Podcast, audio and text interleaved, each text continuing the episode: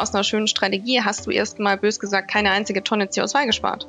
Nur weil du dem Kunden jetzt eine Klimastrategie gemacht hast, hast du deinen Purpose, den du eigentlich hast, den hast du noch nicht erreicht. Und deshalb sehr schnell auch zu sagen, hey, wir wollen nicht nur Strategie, das können wir auch, wir wollen implementieren, wir wollen das ins Unternehmen tragen, wir wollen begeistern, wir wollen Menschen motivieren, dass sie mitmachen. Ne, diese Hilfe zur Selbsthilfe, nicht nur als blödes Buzzword, Gewinne Zukunft. Der Podcast, der dich dabei unterstützt, dein Unternehmen erfolgreich klimakompatibel zu gestalten.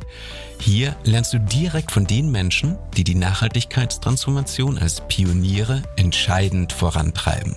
Mein Name ist Zackers und ich freue mich, dich mit an Bord zu haben. Wenn du dir und deinem Unternehmen auf dem Weg zur CSRD-Berichtspflicht das ein oder andere Fuck-up ersparen willst oder das Thema Nachhaltigkeit grundsätzlich gut aufgleisen willst, dann bist du in der Folge genau richtig. Zwei ESG-Consultants haben mir versprochen, mir einen ungeschönten Blick hinter die Kulissen zu geben. Was geht Mittelständlern durch den Kopf und welche Fehlannahmen haben sie typischerweise, wenn für sie das Thema Nachhaltigkeit als strategisches Thema noch Neuland ist? Wie reagieren Consultancies gerade und auch mit welchen Fehlannahmen sind sie selber in den Bereich vorgestoßen? Denn seien wir ehrlich, ähm, Nachhaltigkeit als Beratungsthema ist gerade ein explodierender Markt. Alle Consultancies, so groß oder klein, bauen in Windeseile die notwendigen Ressourcen dafür auf.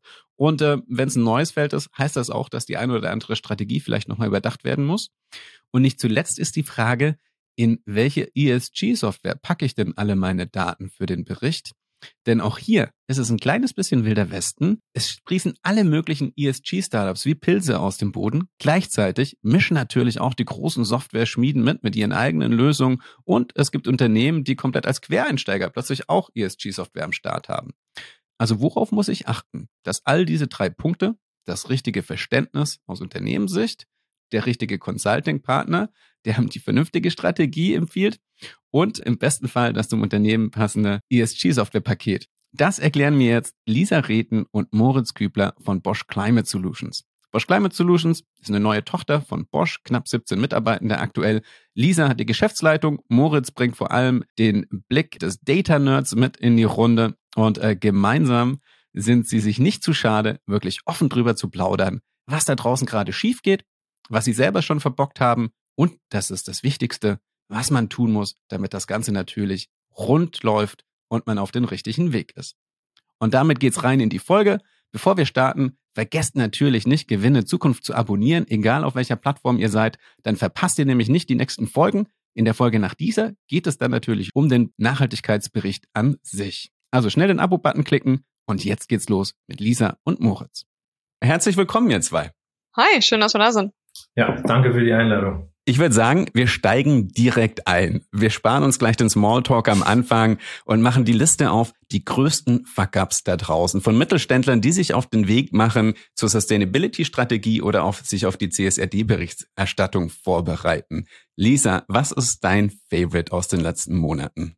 Also eines meiner definitiven Top 3 Favorites ist immer noch der vorherrschende Gedanke an der einen oder anderen Stelle, dass die Assistenz der Geschäftsführung das ohne Probleme als Hobby nebenbei mitmachen kann.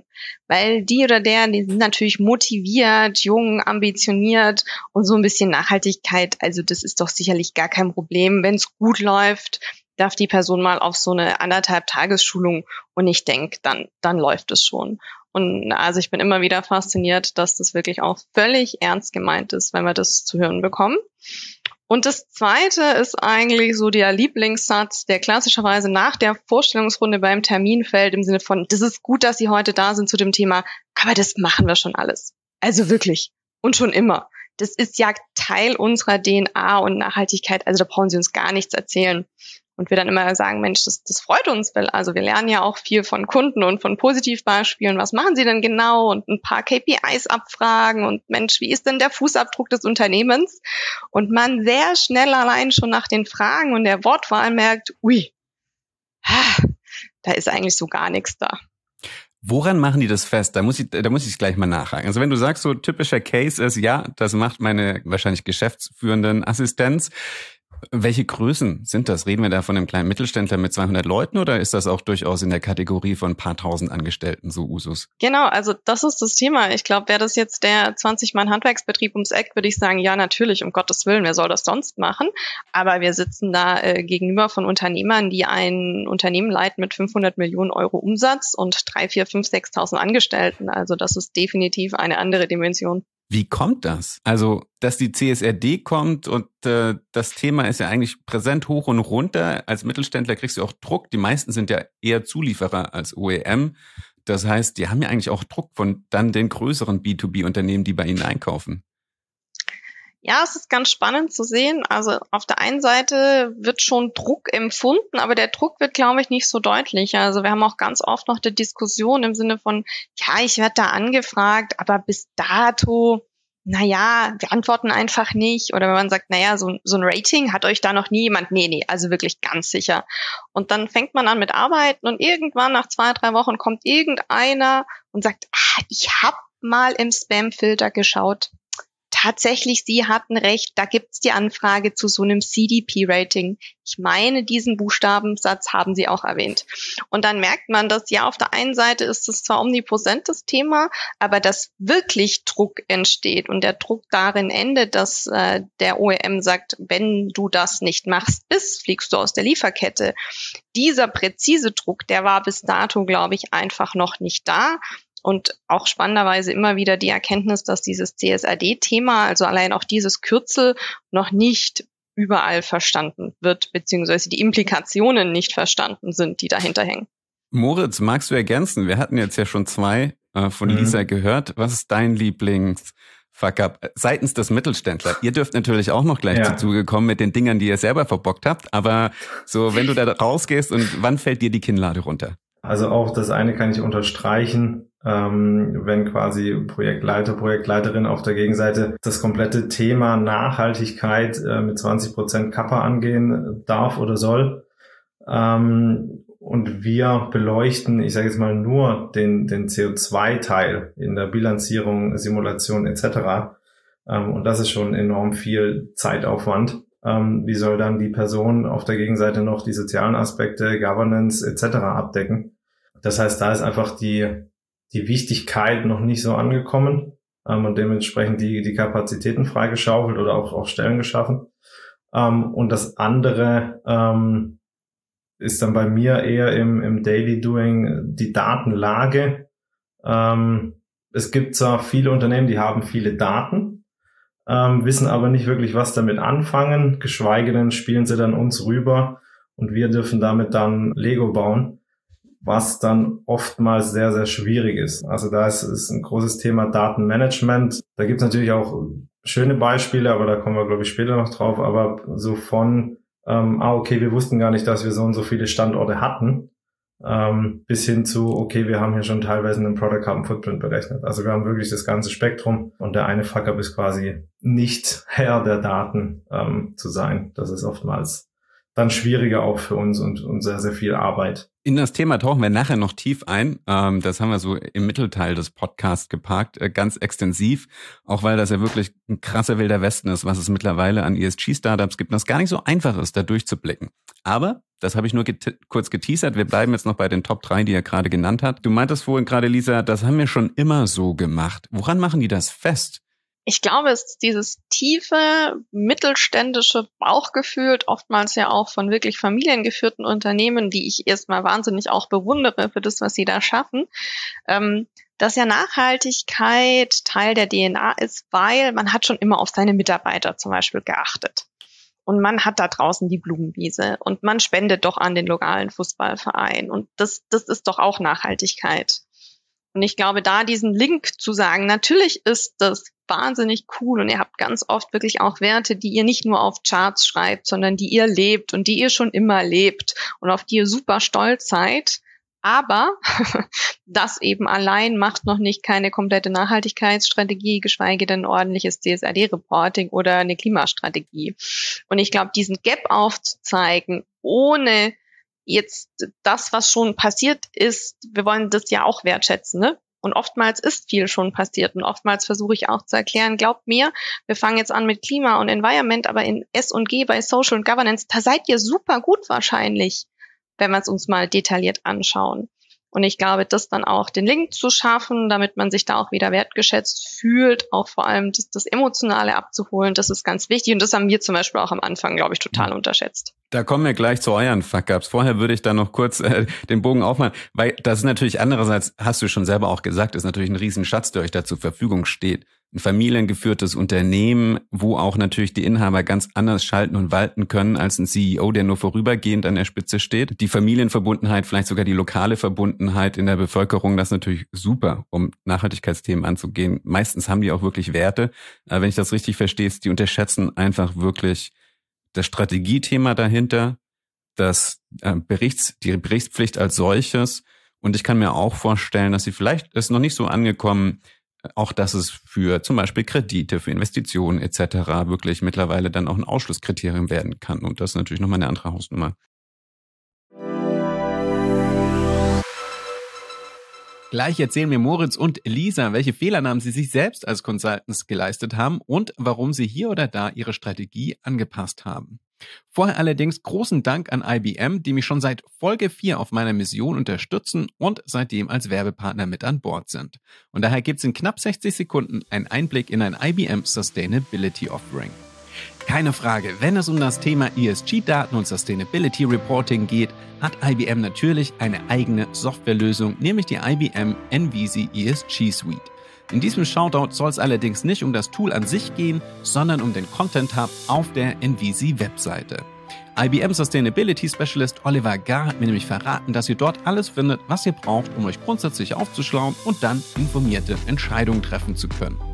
Ihr findet dort zum Beispiel Guides zum Thema GHG Emissions Accounting oder Scope 3 Emissions Reporting, aber ihr findet auch Antworten auf die einfachsten, aber doch grundlegenden Fragen, was bedeutet Net Zero, was steht hinter Decarbonization wirklich oder was verbirgt sich hinter Abkürzungen wie zum Beispiel TCFD oder SASB. Also schaut dort vorbei und findet die Antworten, die ihr gerade noch sucht. Den Link gibt es wie immer in den Ressourcen, also in den Show Notes oder direkt über Oliver Gar auf LinkedIn. Um dann kurz, bevor wir dann natürlich in die, in die Best Practices rüberwandern, was habt ihr gelernt? Ihr seid ja ein junges Team, schnell am Wachsen. Wenn ich das richtig verfolgt habe, habt ihr so ungefähr vor einem Jahr angefangen. Mein letzter Stand war 15 Mitarbeitende. Wie viel seid ihr gerade? Genau, also 17 sind wir jetzt. Mhm. Ähm, wir haben vor gut zwei Jahren angefangen, zweieinhalb, äh, mhm. wobei man ja auch erstmal ne, in Deutschland dann ein bisschen mit Gründen beschäftigt ist. Mhm. So eine Bosch-Tochter zu gründen ist gar nicht so mal kurz gemacht, wie man vielleicht hofft. Ähm, von daher und dann mit den ersten Pilotkunden zu starten. Prettel war da einer der ersten, wo wir viel auch Praktisches einfach verprobt haben, Team an Bord zu nehmen. Das dauert eine Weile, bis man wirklich eingeschwungen ist und ich würde sagen, so seit anderthalb Jahren sind wir jetzt wirklich auch voller Fokus auf den Markt und auf das, was wir mit, mit den Kunden dann auch wirklich zusammen geschafft haben. Was habt ihr gelernt?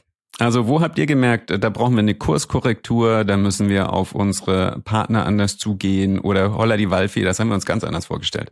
Also ich glaube, wo wir relativ naiv waren, ist schon, dass das hat doch jetzt jeder verstanden.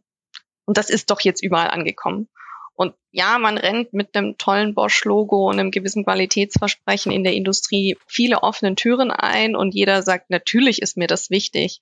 Aber das zwischen natürlich ist mir das wichtig und ich bin auch wirklich bereit, Geld und Kapazität in die Hand zu nehmen, um gemeinsam ein Projekt zu machen, dass da nochmal ein großer Gap ist, den haben wir, glaube ich, einfach unterschätzt. Und das war vor anderthalb Jahren noch viel mehr so wie heute. Und das Zweite ist natürlich, auch mein Anspruch war, ich wollte nie in die Beratung, weil ich gesagt habe, nee, schicke Folien malen und nichts passiert, das ist so gar nicht mein Ding, ich will machen. so, das treibt mich an. Und auch da die Erkenntnis, gut, aus einer schönen Strategie hast du erstmal bös gesagt keine einzige Tonne CO2 gespart. Nur weil du dem Kunden jetzt eine Klimastrategie gemacht hast, hast du deinen Purpose, den du eigentlich hast, den hast du noch nicht erreicht. Und deshalb sehr schnell auch zu sagen, hey, wir wollen nicht nur Strategie, das können wir auch, wir wollen implementieren, wir wollen das ins Unternehmen tragen, wir wollen begeistern, wir wollen Menschen motivieren, dass sie mitmachen. Ne, diese Hilfe zur Selbsthilfe nicht nur als blödes Buzzword, sondern wirklich als Motto zu nehmen wohl wissentlich, dass der ein oder andere noch sagt, ihr vergebt euch den nächsten Auftrag, weil je mehr ihr den Kunden enabled, desto mehr kann er selber machen. Ähm, aber dann zu sagen, nee, wir haben diesen Purpose, das in die Industrie zu tragen und wir wollen das, dass es dazu führt, dass umgesetzt wird. Ich glaube, das haben wir am Anfang massiv einfach unterschätzt, was es da auch nochmal anders an Kommunikation, an Change Management, an Stakeholder Management, was es da braucht, um das zu erreichen. Das ist ein mega spannendes Thema. Das teasert schon fast Moritz Thema, was ich eigentlich so im Mittelteil angehen wollte, weil das entspricht so, ihr seid jetzt kein Lösungsanbieter, ihr habt keine eigene Software, keine Plattform, die ihr zur Verfügung stellt, sondern nehmt, was auch immer gerade auf dem Markt für euren Kunden passt. Aber ganz viele ESG-Startups da draußen haben das, glaube ich, auch gemerkt. Die haben sich gedacht, wir können jetzt schön automieren, automatisieren mit einem kleinen Entwickler-Innen-Team und haben gemerkt, Mist, wir brauchen erstmal ganz viel Beratung, da seid ihr. Und nicht nur Beratung, dann so ein euer Learning. Wir müssen überhaupt erstmal die Kunden auf Augenhöhe bringen. Wir müssen schulen, wir müssen aufklären, wir müssen abholen. Ist das so wirklich eigentlich das dicke Brett, das es gerade zu bohren gilt? Also habt ihr das Gefühl, wir haben uns jetzt hier als Beratung auf den Weg gemacht, eigentlich müssten wir eher als Education-Programm am Start sein, Moritz? Ja, also ich würde jetzt nicht behaupten, dass ich mich als Lehrer fühle ähm, aber manchmal doch schon. Ähm, und das ist auch ein großes Learning von mir. Ähm, wir halten am Anfang eigentlich immer viele Workshops, ähm, wo wir dann quasi Themen erklären wie Scope 1, Scope 2, welche Daten braucht man da, Scope 3, wie ist die Berechnungsmethodik, was ist äh, Double Accounting, ähm, GHG-Protokoll, Greenhouse Gas Protokoll etc. Ähm, was ist da Status Quo? ähm, und das erstmal verständlich rüberzubringen, das dauert auch seine Zeit. Und das ist eben so dieser Schulungsauftrag, den man am Anfang hat, ähm, alle erstmal auf, auf Augenhöhe zu bringen, dass, dass jeder auch die, die gleiche Sprache spricht. Und da waren wir am Anfang auch in unseren Workshops sehr stark informationslastig unterwegs. Sprich, wir haben am Anfang sehr viel Frontalbeschallung ähm, gemacht und merken jetzt aber mehr und mehr, dass wir eher anleiten ähm, und dann eben unsere Kunden das natürlich auch selber erarbeiten müssen, weil es wird nicht mehr weggehen. Und das ist das, was Lisa auch gesagt hat, Hilfe zur Selbsthilfe, ähm, um, um da nochmal den Kreis zu schließen. Und das schaffst du einfach nicht mit 20 Prozent Kappa. Da brauchst du einfach mehr äh, Man- und Woman-Power für. Ähm, und da ist auch am Anfang sehr viel Erwartungsmanagement, das betrieben werden muss, einfach um zum einen aufzuzeigen, okay, worüber sprechen wir jetzt? Ähm, was bedeutet das dann auch später in der Umsetzung? Es müssen teilweise auch neue Strukturen ähm, gestaltet werden, um für mich dann auch eben dann die Daten zu erheben ähm, und das am Ende dann in einen schönen Nachhaltigkeitsbericht packen zu können, beziehungsweise auch Richtung CSRD ähm, berichten zu können, etc. Und das ist viel strukturelle Arbeit, äh, Aufklärungsarbeit, Erwartungsmanagement. Wie viel Kappa brauchst du denn, wenn du sagst, 20 Prozent reichen nicht? Das ist eine gute Frage. Ähm, auf jeden Fall mehr als 20 Prozent. Ähm, das kommt aber natürlich auch immer auf die, auf die Größe drauf an vom, vom Unternehmen, ähm, wie viele Personen man damit einbeziehen muss, um ähm, wirklich alle Daten global zu erheben für, für die Unternehmensbilanz ich bin ja, ich sage es mal, nur am Anfang bei der Bilanzierung, ähm, was dann hinten nochmal bei der Umsetzung passiert. Das sind ja dann nochmal ganz andere Hausnummern, ähm, um das dann auch wirklich umzusetzen. Da, da muss ja dann auch ein Business Case, finanzielle Zahlen mit dazukommen. Ich kann dir jetzt keine Prozentzahl an Kapazitäten nennen, aber es ist auf jeden Fall nicht getan mit 20. Und das ist dann möglich, weil da gibt's ja zwei Möglichkeiten. Ihr sagt so, ah, das ist einer der Kunden, die beschäftigen quasi die Assistenz damit. Da lassen wir lieber die Finger von und nehmen die, die quasi schon anders rangehen. Oder habt ihr für euch jetzt quasi den goldenen Hack gefunden, um die Kunden wirklich dafür zu begeistern, zu sagen, okay, da gehen wir jetzt mit Ressourcen rein. Zeitressourcen, weil ich ja erstmal so als Geschäftsführung oder auch als neu benannter CSR-Manager, dann bin ich ja motiviert dazu, aber muss ja auch einfach Zeit investieren, mir selber das Wissen drauf zu packen. Plus dann wahrscheinlich auch Geld, wenn ich vielleicht mehr Stellen schaffe und so weiter. Das heißt, was sind für euch dann die, die besten Hebel, um Begeisterung dafür auszulösen und wirklich den Invest zu leisten, der dann erstmal sehr unerwartet für den Kunden ist? Also ich glaube, Golden Hack würde ich es jetzt noch nicht nennen, aber was sehr erfreulich ist, würde sagen, über die Hälfte wahrscheinlich unserer Kunden sind ohne dieser Assistenz der Geschäftsführung oder Marketingverantwortung oder der Umweltmanager soll es machen, gestartet. Und über die Hälfte haben jetzt entweder sogar ein ganzes Team aus zwei, drei Leuten oder haben zumindest einen Vollzeitverantwortlichen. Das liegt jetzt sicherlich nicht nur an uns, aber glaube ich schon auch, weil wir gelernt haben, diesen Prozess zu begleiten. Wie haben wir das unter anderem gemacht und wie würde ich das auch jedem empfehlen? Am Anfang mal zu starten, auch in den Markt zu schauen. Was machen denn die anderen? Was machen eure Top 2 Kunden, eure Top 2 Lieferanten, eure Top 2 Wettbewerber? Mal einen Benchmark zu machen. Und sowas zu einem Vorstand mal zu bringen, in einer simplen Tabelle und zu sagen, okay, ihr denkt, ihr seid gut unterwegs. Wir haben hier ein paar Zahlen, Daten, Fakten, ne? CDP-Rating, SBTI-Commitment, diese ganzen schönen Akronyme, die es da gibt, mal zu schauen, was tut der Markt. So, und dann sitzt ein Vorstand erstmal da und sagt, hm, okay, so gut sind wir vielleicht nicht. Und dann kommt meistens die nächste, was müssten wir denn tun? Und dann zu sagen, okay, ne, das ist vielleicht so, das ist die Basic, das ist das, wenn du Mittelfeld sein willst, das ist das, wenn du Frontrunner sein willst, was möchtest du sein?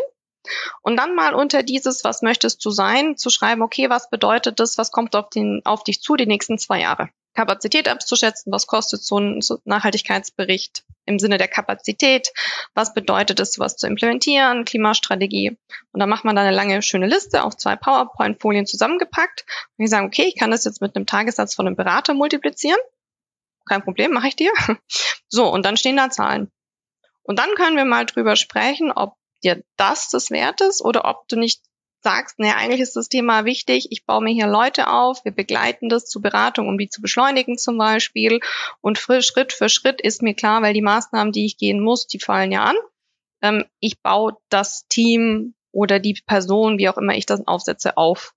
Und das hat sich bis dato, ehrlich gesagt, als beste Maßnahme eigentlich erwiesen, das in so einen Prozess dann auch zu kippen. Und das hat dann auch oftmals das gewünschte Ergebnis. Bevor Moritz da kurz seinen Einwurf beisteuert, da hätte ich schon direkt ein paar Nachfragen, weil es ist ein krass wachsender Markt, ne? Und die ganzen großen Beratungsstellen bauen natürlich das aus. Alle gehen da rein. Wo kriege ich da die Leute dafür her? Also es ist ja ein echt anspruchsvolles Thema. Und hole ich mir dann Leute, die, gibt's das, also es gibt ja nicht so viele wirklich, die Nachhaltigkeit studiert haben oder im konkreten Bezug mit Management, also die Doppelkombi zum Beispiel haben von BWL und Nachhaltigkeit. Oder nehme ich im Unternehmen zum Beispiel aus, die Leute aus der Finance-Abteilung und kann ich die schnell genug weiterschulen? Fachkräftemangel ist in allen Bereichen ein Thema hier auch, oder? Ja, also natürlich. Wir haben natürlich auch die hehren Erwartungshaltungen wie immer. Wir hätten die Person gleich sofort verfügbar, für wenig Geld, mit zehn Jahren Erfahrung, top ausgebildet, natürlich im Schwarzwald, fünf Tage die Woche vor Ort. Und sind dann enttäuscht, wenn wir keinen finden. Ich meine, wenn das halt kommt, dann muss ich auch immer nur sehr schmunzeln. Ich glaube, es ist, ja, wir haben auch da Fachkräftemangel, aber ich glaube, es ist sehr viel einfacher. Ich komme aus der IT, da haben wir wirkliche Probleme. Und da bist du auch nicht mal kurz im Thema drin. Die Hälfte unseres Teams, mindestens fast mehr, sind eigentlich alles Quereinsteiger. Das heißt, wir haben das jetzt nicht jahrelang studiert, sondern wir haben uns das viel angeeignet, viel gelesen, viel Praxis, Praxiserfahrung gesammelt. Und das kann man schon. Man kann Leute wirklich gut fit machen in dem Thema. Und es ist wie immer, wann werden Leute schnell fit in dem Thema, wenn sie Bock drauf haben. Und dieses Thema ist ja sowas von prädestiniert, um purpose-driven Leute zu finden aus der Belegschaft, die sagen, ich habe vielleicht den Finance, ich habe den HR-Background, was auch immer für ein Background. Und ich habe einfach Bock auf dieses Thema. Und ich enable mich jetzt, ja, ich krieg natürlich auch ein bisschen Geld, um mich extern zu schulen. Ich krieg vielleicht so ein bisschen Coaching, Beratung ans Eck. Aber dann finden sich auch Leute innerhalb des Unternehmens, die man wirklich sehr gut in meinen Augen dazu weiterentwickeln kann, diesen Job auszufüllen. Und dann diese Mischung aus junge, motivierte Menschen, die da vielleicht von der Uni kommen, plus jemand, der schon das Unternehmen, der auch ein gutes Netzwerk hat, das Unternehmen, das Netzwerk kennt, diese Kombination, die ist in meinen Augen eine super, um so einen Duo in der Nachhaltigkeit aufzusetzen mal. Das waren jetzt ja schon zwei im äh, Best Case Herangehensweise. Das eine ist wirklich mich dafür zu entscheiden, Ressourcen intern aufzubauen. Und das, was ich noch herausgehört habe, war, junge Menschen von außen vielleicht reinzuholen, die wirklich Lust drauf haben und sich auch beweisen wollen, plus jemand, der das Unternehmen wirklich in der Tiefe kennt und das wahrscheinlich auch nicht zu unterschätzen ist, der wirklich auch die Mitarbeitenden kennt, die am Band stehen und da die Daten sammeln, was Energieverbräuche oder dergleichen angeht. Die wissen, wo die Gasleitung vielleicht sogar wirklich äh, leckt und pfeift. Und äh, die braucht man ja auch alle, um die an Bord zu holen. Das ist wahrscheinlich eine sehr gute Kombination. Moritz, du wolltest vorhin was beifügen. Bei dem Thema Benchmark einfach mal zu schauen, ähm, wo die Mitbewerber, die Kunden, Lieferanten etc. bei, bei CDP, SBTI und wie sie alle heißen gelistet sind. Ähm, da geben wir auch immer den Hinweis dann, man sollte natürlich nicht nach dem CDP-Ranking rennen, sprinten, whatever, ähm, und sich immer nur fragen, okay, wie komme ich denn jetzt von, von meinem C auf ein C plus? Weil so habe ich eigentlich den, den falschen Anreiz, ähm, der dann da eher als, als extrinsischer Motivator gilt, sondern es ist besser, das ist natürlich auch wünschenswerter aus unserer Sicht, wenn man intrinsisch motiviert ist und das, was man dann tut, bei CDP berichtet. Jetzt also musst du trotzdem noch mal uns kurz alle abholen, welche Abkürzung du gerade in die Runde geworfen hast. Also CDP, Carbon Disclosure Project, ähm, betrachtet Scope 1, 2, 3 Emissionen, betrachtet aber auch soziale Aspekte.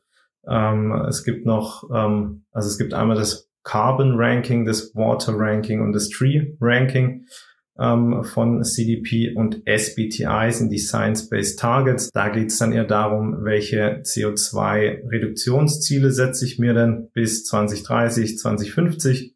Ähm, bin ich da entlang des 1,5 Grad Pfades, 2 Grad Pfad etc.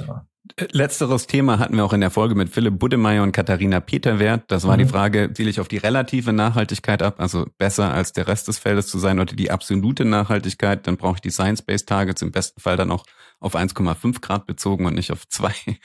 Ähm, CDP, das hatten wir tatsächlich, hat noch meiner, keiner meiner Gäste explizit mitgebracht. Wie bezieht sich das dann auf die CSRD? Genau, also erstmal ist das ein, ein Vehikel, glaube ich, um auch zumindest das Thema standardisiert in Markt abzufragen. Das heißt, was berichtet werden muss, wie Moritz gerade gesagt hat, ist Scope 1, 2, 3 Bilanzen, aber eben auch Verantwortlichkeiten, Verankerung in der Organisation, wer wird bezahlt im Management, wer wird, ähm, ne? Das heißt, einzelne Faktoren, die ich innerhalb des TDP-Ratings jährlich auch updaten muss, um den Fortschritt auch zu reporten, die kann ich auch nutzen als Basis für 10 ESRD-Kennzahlen. Also das Positive daran, es überschneidet sich in vielen Teilen und es ist auch connected mit SBTI. Das heißt, die Systeme, die NGOs sprechen miteinander und sind integriert. Und es ist einfach sinnvoll, sich das mal anzuschauen. Oftmals haben wir so, dass die Kunden von ihren großen Kunden, den OEMs, aber auch vielen Lebensmittelhersteller, die Baubranche fängt gerade auch an, die werden abgefragt. Das heißt, äh, Daimler gibt zum Beispiel eine Liste an CDP und sagt, das sind meine 5000 Lieferanten. Und CDP geht auf diese Lieferanten dann zu und fragt die ab. Die kippen die Daten da ein. CDP bewertet das. Es gibt ein Ranking und das ist öffentlich. Das ist auch öffentlich für alle zugänglich im Zweifelsfall, außer ich verstecke es bewusst. Ähm, und dann kann man da eben auch mit werben, wenn es positiv ist. Man hat auch die Motivation natürlich das, was man tut. Und ich glaube, das kann ich nur unterstreichen, was Moritz gesagt hat. Erst tun, dann reporten, nicht kommunizieren und dann sich überlegen, was tun wir jetzt, sondern den anderen Weg wählen und dann ist das, glaube ich, auch seriös und nachhaltig. Das wollte ich gerade fragen. Also jetzt nur weil ich meine Daten zu CDP schickt, heißt nicht, dass die sofort jeder sehen kann. Da habe ich noch die Wahl, weil das kann ja durchaus auch unerfreulich sein, das Ergebnis. Nach dem Motto Mist, da müssen jetzt wirklich erstmal noch zwei Jahre heftig arbeiten. Genau, also ich habe das die Wahl, ich habe die Wahl, das Rating im ersten Schritt erstmal nicht öffentlich zu machen. Dann bekommt das zum Beispiel nur der Kunde, der das angefragt hat, aber ich bin nicht auf der Homepage öffentlich gelistet mit meinem Rating. Mhm. Und oftmals, wenn wir das mit Kunden gemeinsam machen, ist im Anfang auch ein bisschen die Angst da, einfach was passiert da, egal ob sie begleitet werden oder nicht. Und man macht das im ersten Jahr oftmals dann eben nicht public und dann im den Folgejahren. Also man ist sich schon sehr sicher, dass das, was man da eigentlich tut, so gut ist, dass das auch zum guten Rating führt. Wir steigen gleich nochmal in die Lösungsanbietergeschichte ein, was auch ESG-Software und Co. angeht. Vorher noch, ich hatte schon so zwei Best Practices von dir mitgenommen. Was gibt's sonst noch an Best Cases? Oder wann hat euch ein Kunde wirklich glücklich gemacht? Wann habt ihr das Gefühl gehabt, Wahnsinn, genau so haben wir uns das vorgestellt, so wollen wir arbeiten, die haben das richtig raus. Wann war das letzte Mal Weihnachten für dich, als du zum Kundentermin bist? Ähm, das letzte Mal Weihnachten war, als der äh, Kunde gesagt hat, er hat bereits äh, Product Carbon Footprints ähm, für einzelne Produkte berechnet. Wenn wir uns dann an die Scope 3 Bilanzierung machen, ähm, haben wir da quasi schon mal die Kategorie 3.1, also den Einkauf abgedeckt. Ähm, wir haben aber auch Teile der Logistik abgedeckt. Wir haben 1A-Daten zum, zum Energieverbrauch der Produkte ähm, Teilweise wussten die sogar, was mit den Produkten am End of Life passiert. Da gab es einen Blumenstrauß in meinem Herzen. Das war wirklich ähm, sehr schön zu sehen. Und man hatte dann beim Kunden auch eine ähm, direkte Ansprechperson, die dann für Rückfragen auch immer zugänglich war. Und dann konnten wir quasi von dem einen Product Carbon Footprint andere Produkte noch ableiten. Und das hat es einfach deutlich erleichtert, weil die in der Denke schon so weit waren ähm, und auch wussten, wie sie für andere Produkte die Daten zu sammeln haben. Ähm, das heißt, auch die ähm, Personen am Band oder wo auch immer, die dann die Produkte ähm, hergestellt haben, die wussten, welche Daten wie zu liefern waren. Ähm, das heißt, da war einfach diese Datenstrukturenerhebung deutlich einfacher. Grobe Branche und welche Art von Produkte? Ähm, ja, Maschinenhersteller, ähm, sprich natürlich auch viel Stahl, aber auch ein sehr, sehr großer Verbrauch in der Produktnutzungsphase äh, mit mehreren tausend äh, Kilowattstunden ähm, und aber auch Lebenserwartungen der Produkte von bis zu 20 Jahren. Das heißt, da, da kommt einiges zusammen, wenn man die Kategorie 3.11 Produktnutzungsphase mhm. im, im Scope 3 betrachtet, ähm, was dann auch am Ende 95 Prozent der gesamten Bilanz ausgemacht hat. Ähm, und da dann eben gute Daten zu haben, ähm, ist der Baustein, den du brauchst, um dann auch gute Maßnahmen ableiten zu können, ähm, die dann für alle auch Sinn ergeben und dann auch einen großen Hebel ähm, eben darstellen. Wo, wo hast du das Gefühl, dieser Kunde hat das genau richtig gemacht? Also Wirt habe ich zum Beispiel das Gefühl, die machen das einfach fulminant richtig, mit einem richtig tollen Team, Mannschaftsstärke passt, Motivation passt, die bunte Mischung passt, das Vorstandscommitment passt, früh angefangen, früh losgelegt, super konsequent, alle Themen super unterwegs. Aber zum Beispiel auch Schubert Verpackungen sitzen in Greilsheim, jetzt auch angefangen, ein kleines Team aufzusetzen. Wo wir gestartet haben, war auch noch kein Verantwortlicher da. Jetzt ist einer da, ähm, sehr ganzheitlich für sich eine Nachhaltigkeitsstrategie entwickelt mit auch einfach, das hat jetzt eine Zeit gebraucht, weil sie einfach auch sehr viel selber machen wollten. Aber dafür merkt man jetzt auch, wie sehr es im Unternehmen ankommt. Und das ist auch bei EBM Pubs der Fall. Da sieht man einfach, dass das Commitment von dem Vorstand da ist und dann aber auf operativer Ebene auch einfach Leute, die dieses Commitment auffangen und in Taten umsetzen. Macht es das vielleicht sogar einfacher, wenn ich eigene Ressourcen aufbaue, weil mir da die Leute im Unternehmen weniger skeptisch begegnen, als wenn jetzt Moritz als externer Berater anklopft und plötzlich Daten haben will? immer die gute Zusammenarbeit. Ich glaube, das ist das Entscheidende mhm. und auch nicht dieses besserwisserische, oberlehrerhafte. Natürlich ist es viel Enablement und wenn der Vorstand beim ersten Termin sagt, wir sind 2025 Net Zero, hu, und man erstmal schluckt und dann erklärt, was das bedeutet und dass man das nicht empfehlen würde, das jetzt so zu kommunizieren, ne, dann, dann fängt man natürlich da an. Naja, weil ich mir genau überlegen muss, was, was bedeutet denn Net Zero und ist das vielleicht durch Science-Based Target auch definiert? Und dann bedeutet das ja erstmal die Rückfrage, naja, haben Sie denn Ihren Scope 1, 2, 3 komplett analysiert und haben Sie einen Maßnahmenplan, wie Sie auf Net Zero kommen? Und wenn da nicht mal ein Scope 1, 2, 3 analysiert ist, dann würde ich sehr vorsichtig sein, diese Ziele in den Raum zu schmeißen. Genau, aber ich glaube, es braucht beides im, im Team. Es braucht die eigenen Leute, um auch diese Ernsthaftigkeit, dass man es wirklich machen will, die hast du nur in meinen Augen, wenn du auch ein eigenes Team mit aufbaust. Und das muss ja nicht immer ein ganzes Team sein, aber das kann mal zumindest mit einer Person starten. Dann kommen wir jetzt zu der großen Frage der Softwareanbieter. Coolerweise selber, ihr müsst euch nicht selber verkaufen, weil ihr keine eigene Software im Angebot habt, sondern ihr schaut, was auf dem Markt zum Kunden passt ich habe das Gefühl, es sprießen gerade ESG-Startups äh, wie Pilze aus dem Boden, bloß die ganz alle großen offensichtlich spielen auch mit, ähm, all die großen Software-Schmieden. Und es gehen plötzlich Player in den Markt, die eigentlich eine ganz andere Software gemacht haben, vielleicht eine Buchhaltungssoftware oder sonst was, und plötzlich merken so, hey, wir haben auch Finanzdaten, vielleicht können wir die jetzt einfach noch anreichern mit Sustainability-Daten oder das heißt, es, es tummeln sich echt alle unterschiedlichen Stakeholder oder Anbieter in dem Markt. Wie finde ich da den Anbieter, der zu mir passt? Und wie finde ich heraus, ob all diese Versprechen, weil ja alle auch versprechen, dass sie in kürzester Zeit alles automatisieren und ganz einfach anbieten und vielleicht, wenn die Daten nicht da sind, Vergleichsdaten mit reinpacken und im besten Fall heißt es dann immer noch, und dann geht unsere KI drüber und am Schluss ist alles super. Also woher weiß ich, ob das wirklich stimmt und dass ich den richtigen Anbieter für mich habe, Moritz? Ja, ich, ich würde mal mit, mit der zweiten äh, Frage anfangen, ähm, beziehungsweise das, was du gesagt hattest, dass, dass viele Versprechen gerade aus dem Boden kommen. Ähm, das kann ich auch so unterstreichen. Ähm, wir sind natürlich auch im Austausch und haben so ein bisschen unsere Fühler nach draußen gestreckt, ähm, was so passiert. Aber wenn man da dann so ein bisschen an der Oberfläche kratzt und dann noch zwei, drei Fragen tiefer äh, stellt, dann merkt man relativ schnell, es ist doch auch eher Excel, 10% automatisiertes Datenmatching, also quasi von, von meiner Activity Data, ob es äh, Euro ist oder Gewicht, ähm, das dann gematcht wird mit einem Emissionsfaktor. Ähm, aber die restlichen 90% sind dann doch auch manueller Aufwand. Ähm, und, und dann eben noch ein schönes Frontend davor gepackt. Und da ist dann eben das Versprechen, ja, in, in ein paar Monaten haben wir das komplett automatisiert für, für Scope 1, 2, 3. Habe ich jetzt noch nicht gesehen, dass das wirklich auch dann so eingetreten ist.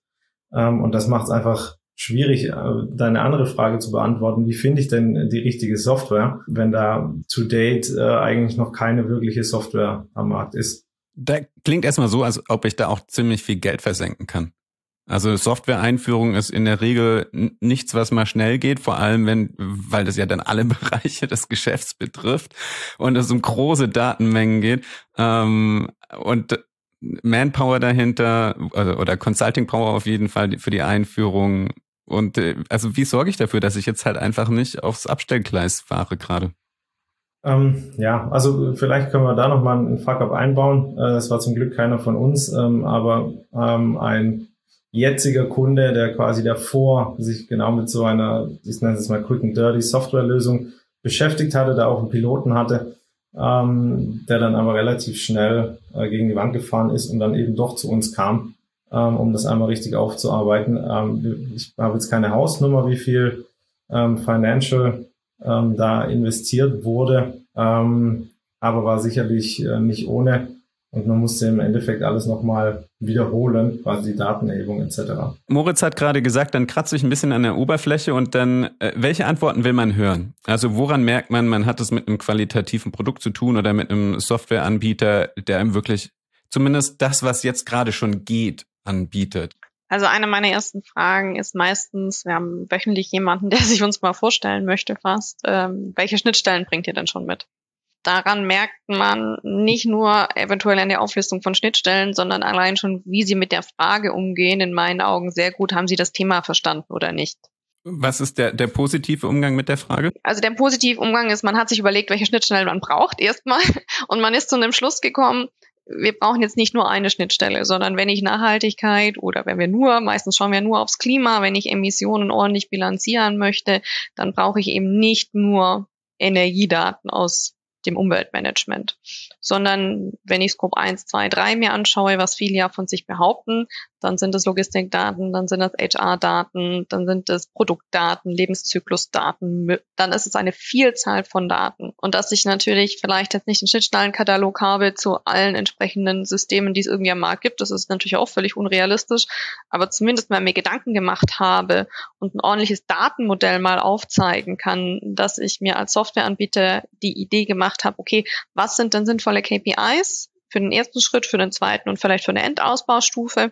Und was sind denn die Inputdaten, die ich für diese KPIs an erster Stelle mal brauche? Wo würde ich die herkriegen? Und habe ich für dieses diesen Anwendungsfall habe ich da die richtigen Schnittstellen, die ich schon mitbringen kann und muss ich die nicht erstmal aufwendig customizen oder schreiben im Zuge des Projekts. Das ist eigentlich so meine eine meiner ersten Lieblingseinstiegsfragen und daran merkt man oftmals schon, wo stehen die auch so ein bisschen. Und das Zweite, das ist der Klassiker, der, der, das keiner mag, wenn er frischer Markt ist, ist, wo habt ihr das denn schon gemacht? und wenn dann halt so gar keine praktische Implementierung da ist, dann weiß ich, es ist immer schwierig, den ersten Kunden zu finden, aber muss man sich einfach gut überlegen, ob man der Erste oder Zweite sein möchte. Und das sage ich dann auch meinen Kunden, sage ich, sie müssen sich bewusst sein, dass das eher eine Entwicklungspartnerschaft ist. Das ist gar nicht negativ. Das kann auch sein, das ist genau das Richtige. Vielleicht habt ihr auch vier selber gestrickte Systeme, dann kann man das mal ausprobieren. Aber das muss einem einfach bewusst sein, dass man nicht eine fertige Lösung hier einkauft, sondern etwas, was man gemeinsam eventuell mit einem Startup dann entwickelt. Okay, das heißt, es gibt natürlich auch keine One-Size-Fits-All-Lösung, nehme ich mal an. Das heißt, es hängt wirklich ganz stark vom Kontext, Kontext ab und auch welche anderen Systeme ich überhaupt schon am Laufen habe, was da reinpasst. Ähm, in welchen Software-Mix ich auch immer in meinem Unternehmen schon am Start habe. Das heißt, das lohnt sich reinzugucken. Und das Wichtigste, was du gemeint hast, im besten Falle vielleicht sogar eine Entwicklungspartnerschaft, weil man dann eben auch für sich selbst das Ganze sehr passend machen kann. Moritz, Ich habe das hier gerade im Bild gesehen, den hören meine ZuhörerInnen nicht, aber du hast gerade den Kopf ein kleines bisschen um, ähm, geschüttelt. Siehst du anders als Lisa? Nee, ich, ich würde dir eigentlich zustimmen, dass wenn man quasi in diese Partnerschaft, Entwicklungspartnerschaft einwilligt, ähm, dass man dann natürlich auch Möglichkeiten der Mitgestaltung hat. Und das sehe ich dann durchaus positiv, weil dann kann man es auf die eigenen Produkte anpassen. Inwieweit das dann dem Start-up zur Skalierung weiterhilft, ist eine andere Frage. Ähm, aber es könnte durchaus spannend sein für, für das Unternehmen, das bilanzieren möchte. Genau, und sich prinzipiell, glaube ich, diese Frage auch zu stellen, ne, was du gerade gesagt hast, wo sind meine Kerndaten denn schon drin? Da gibt es ja große Softwareplayer auch aus Deutschland, wo man dann eventuell die Antwort hat auf, wo sind meine Kerndaten schon drin? Und wenn da eben schon den Großteil digital auch weltweit integriert vorhanden liegt, dann wäre vielleicht auch mal eventuell drüber nachzudenken, ob nicht das dann der richtige Partner ist und auf Standardsoftware vielleicht noch ein bisschen zu warten, die eventuell aktuell noch nicht am Markt verfügbar ist. Danke euch. Ich, ich glaube, wir haben eigentlich schon jetzt drei große Themen. Also Fuck-ups, wie sollten wir es nicht angehen? Best-Case-Szenarien, was hilft mir? Was sind gute Strategien? Das gründlich angehen, auch erst nicht unbedingt gleich Ziele versprechen, sondern vielleicht erst gucken, sind die Ziele realistisch und was ist mit diesen Zielen auch verbunden an Arbeit? Und dann sehr genau schauen, ähm, welche Softwareanbieter gibt es da draußen und welche helfen mir da bei. Und ich glaube, je größer das Automatisierungsversprechen, umso größer der Bedarf, nochmal nachzufragen und an der Oberfläche zu kratzen, kann ich mir vorstellen. Es sind so viele Themen. Also ich muss mir Gedanken zu den Zielen machen, ich muss die Daten besorgen, ich muss die richtigen Partner finden, ich muss intern die Ressourcen aufbauen, stelle vielleicht fest, Mist, das ist ja nicht einfach nur so ein kleines bisschen Bericht schreiben, sondern das ist vielleicht sogar wirklich ein Transformationsprojekt, was grundsätzlich auch mit meinen Werten, mit HR, mit all dem zu tun hat. Wo fange ich da an und in welcher Reihenfolge gehe ich all diese verschiedenen Baustellen an? Weil ich habe ja als Mittelständler auch noch ganz viele andere Priorisierungen, Inflation und Lieferkettendisruption und grundsätzlich Fachkräftemangel. Also wie gehe ich das an, dass ich mich nicht überfordere? Was muss und was kann? Lisa. Ich glaube mal, die Entscheidung zu treffen, anzufangen. Ganz oft wird monatelang diskutiert, hätte, wette, was, wie, wo. Und in der Zeit hätte man einfach schon mal angefangen und nämlich genau das, was du gerade sagst, das große Thema nehmen und in Scheibchen schneiden. Wie man, by the way, ja jedes andere Thema auch angeht. Solide Bestandsaufnahme, darüber hat man auch schon geredet. Wo stehen wir? Was sind Regulatorien, die wir müssen, was sind Themen, wo wir uns differenzieren und dann fängt eine ordentliche Nachhaltigkeit auch in der Berichterstattung immer mit einer Wesentlichkeitsanalyse ein. Das heißt, ich sortiere mal für mich, was sind denn die wesentlichen Themen und wo fange ich auch wirklich an? Und es werden nicht alle erdenklichen Themen der Nachhaltigkeit sein sondern da wird ein Ergebnis reinkommen und sich auf Themen zu fokussieren. Und ich glaube, das dann runterzubrechen, zu klären, wo wollen wir da hin, wer ist verantwortlich, wie viel Zeit, wie viel Geld brauchen wir dafür. Und das Zweite ist dann, es gibt ganz tolle IHK-Austauschkreise, Energieeffizienz, Meetings, KEF. Also es gibt verschiedenste Austauschplattformen, wo man sich Unterstützung und Netzwerk holen kann. Und es gibt diese Vorreiter. Ein paar haben wir genannt. Hans Grohe ist zum Beispiel auch jemand, der sehr gerne darüber spricht. Was haben Sie gelernt? Auch sehr offen damit umgeht. Was haben Sie vielleicht auch falsch gemacht in den drei, vier Jahren, die, die diese Reise schon gehen? Nachhaltigkeitsberichte sind veröffentlicht. Also schlagt die auf, schaut rein. Ganz oft steht da auch schon drin, wie wurde eine Organisation gebaut, was macht man. Also ich glaube, man kann ganz viel voneinander lernen, ähm, dahin gehen, sich informieren, mit denen sprechen, die schon losgelaufen sind und davon lernen und nicht das Rad neu erfinden. Und ich glaube, das ist gerade in dem Thema, wo es jetzt auch nichts ist, wo IT-Security zum Beispiel, da will natürlich keiner reden, weil jeder dem anderen irgendwie Sorge hat, was man aus diesen Informationen macht, sondern Nachhaltigkeit ist ja etwas mit den Firmen dann auch, über die gerne gesprochen wird. Und davon kann man wahnsinnig viel lernen. Da geht mir natürlich das Herz auf, weil das eine meiner Kernpunkte ist oder meine Kernthesen. Nachhaltigkeit geht nur als Ökosystem gedacht mit einer Open Culture und mit Kollaborationsgedanken. Also sei es jetzt in der Lieferkette Upstream und Downstream, sei es mit den direkten Wettbewerbern zusammengedacht, so wie es in einer anderen Folge auch in der Bundesliga hatten, auf dem Spielfeld gegen Schienbein kicken, neben dem Spielfeld gemeinsam die Nachhaltigkeit angehen. Schöner hätte ich mir die Vorlage für meinen üblichen Shoutout ins Ökosystem nicht wünschen können. Hier kommt die Empfehlung von einem nicht kommerziellen Angebot, das euch vielleicht weiterhelfen kann. Lisa hat es tatsächlich durch Zufall schon vorweggenommen. In dieser Folge würde ich gerne Kev Plus empfehlen.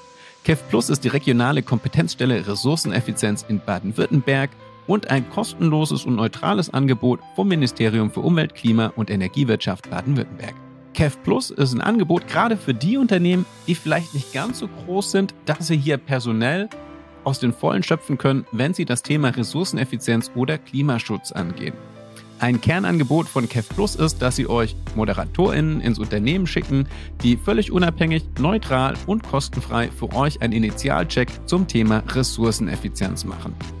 Der KIF Plus Initialcheck ist eine super Vorlage, um sich dem Thema erstmal anzunähern und dann noch tiefer einzutauchen und zu schauen, welche Fördermöglichkeiten ihr als KMUs habt, um die Themen dann gründlich aufzubereiten und vielleicht tatsächlich dann kostenpflichtige Beratungen von außerhalb in Anspruch zu nehmen und fördern zu lassen. Allen Unternehmen und speziell den kleinen Mittelständlern, die aus Baden-Württemberg kommen, kann ich das kostenfreie Angebot nur wärmstens empfehlen. Schaut vorbei auf kefplus-bw.de den Link gibt's wie immer in den Shownotes und jetzt geht's weiter mit dem Endspurt mit Lisa und Moritz.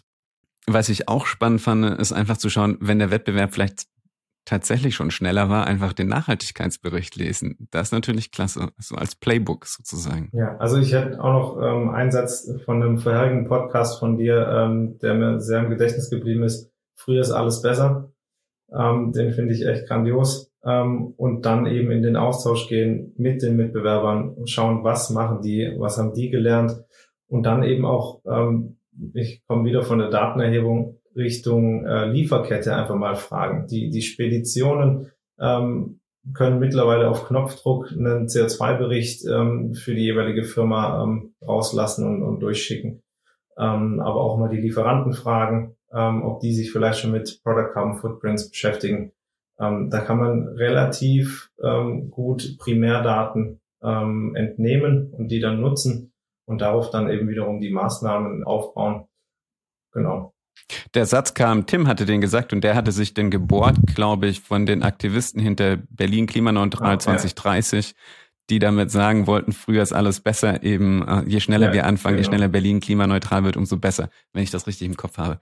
Lisa? Das ist mir gerade noch mal angefangen, auch meinem eigenen Unternehmen fragen.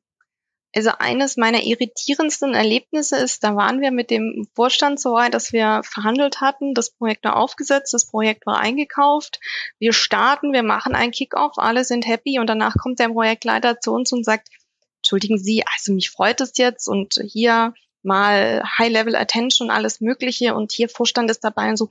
Ich habe das eigentlich alles schon berechnet in den letzten Wochen. Und dann weiß ich immer nicht, soll ich lachen oder weinen. Ne? Aber mal in der eigenen Organisation nachzufragen, wer macht denn da vielleicht schon was? Manchmal weiß man es gar nicht, weil manchmal wollte man auch nie zuhören, was die Leute so machen auf operativer Ebene, wenn es nicht in der Jobbeschreibung stand. Also ich glaube, das ist auch etwas, das wird vollkommen unterschätzt, was da für ein Schatz manchmal einfach schon da liegt und den muss man nur mal äh, ans Tageslicht bringen.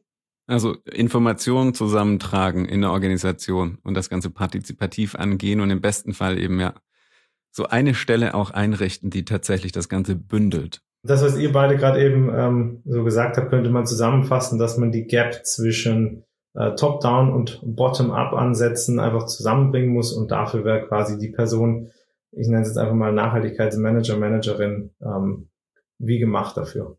Danke euch vielmals äh, für den äh, wirklich den schönen Bogen von den Fuck-Ups über die Best Cases oder Best Practices hin zu ähm, das Lichten im Dschungel der ESG-Beratung und äh, Softwareanbieter. Vielen Dank. Danke. Danke für die Zeit. Danke dir. Da du die Folge bis hierhin angehört hast, gehe ich davon aus, dass dir das Thema Nachhaltigkeitsberichterstattung wirklich unter den Nägeln brennt. Und daher empfehle ich dir unbedingt auch die kommende Folge abzuhören, denn dann werden wir ganz viele Themen, die wir heute schon angesprochen haben, nochmal im Detail vertiefen und fortführen. Zum einen werde ich Nubia Maslow zu Gast haben, CCO bei Verso, einem der Pioniere aus dem Bereich ESG-Software in Deutschland. Die haben schon vor über zehn Jahren angefangen, wahnsinnig viele Mittelständler begleitet und sie wird mir wirklich erklären, Ab wann ist der Bericht in welcher Form für welches Unternehmen relevant? Was muss rein? Wie gehe ich die Wesentlichkeitsanalyse an? Und auf welchen Standard sollte ich dabei setzen?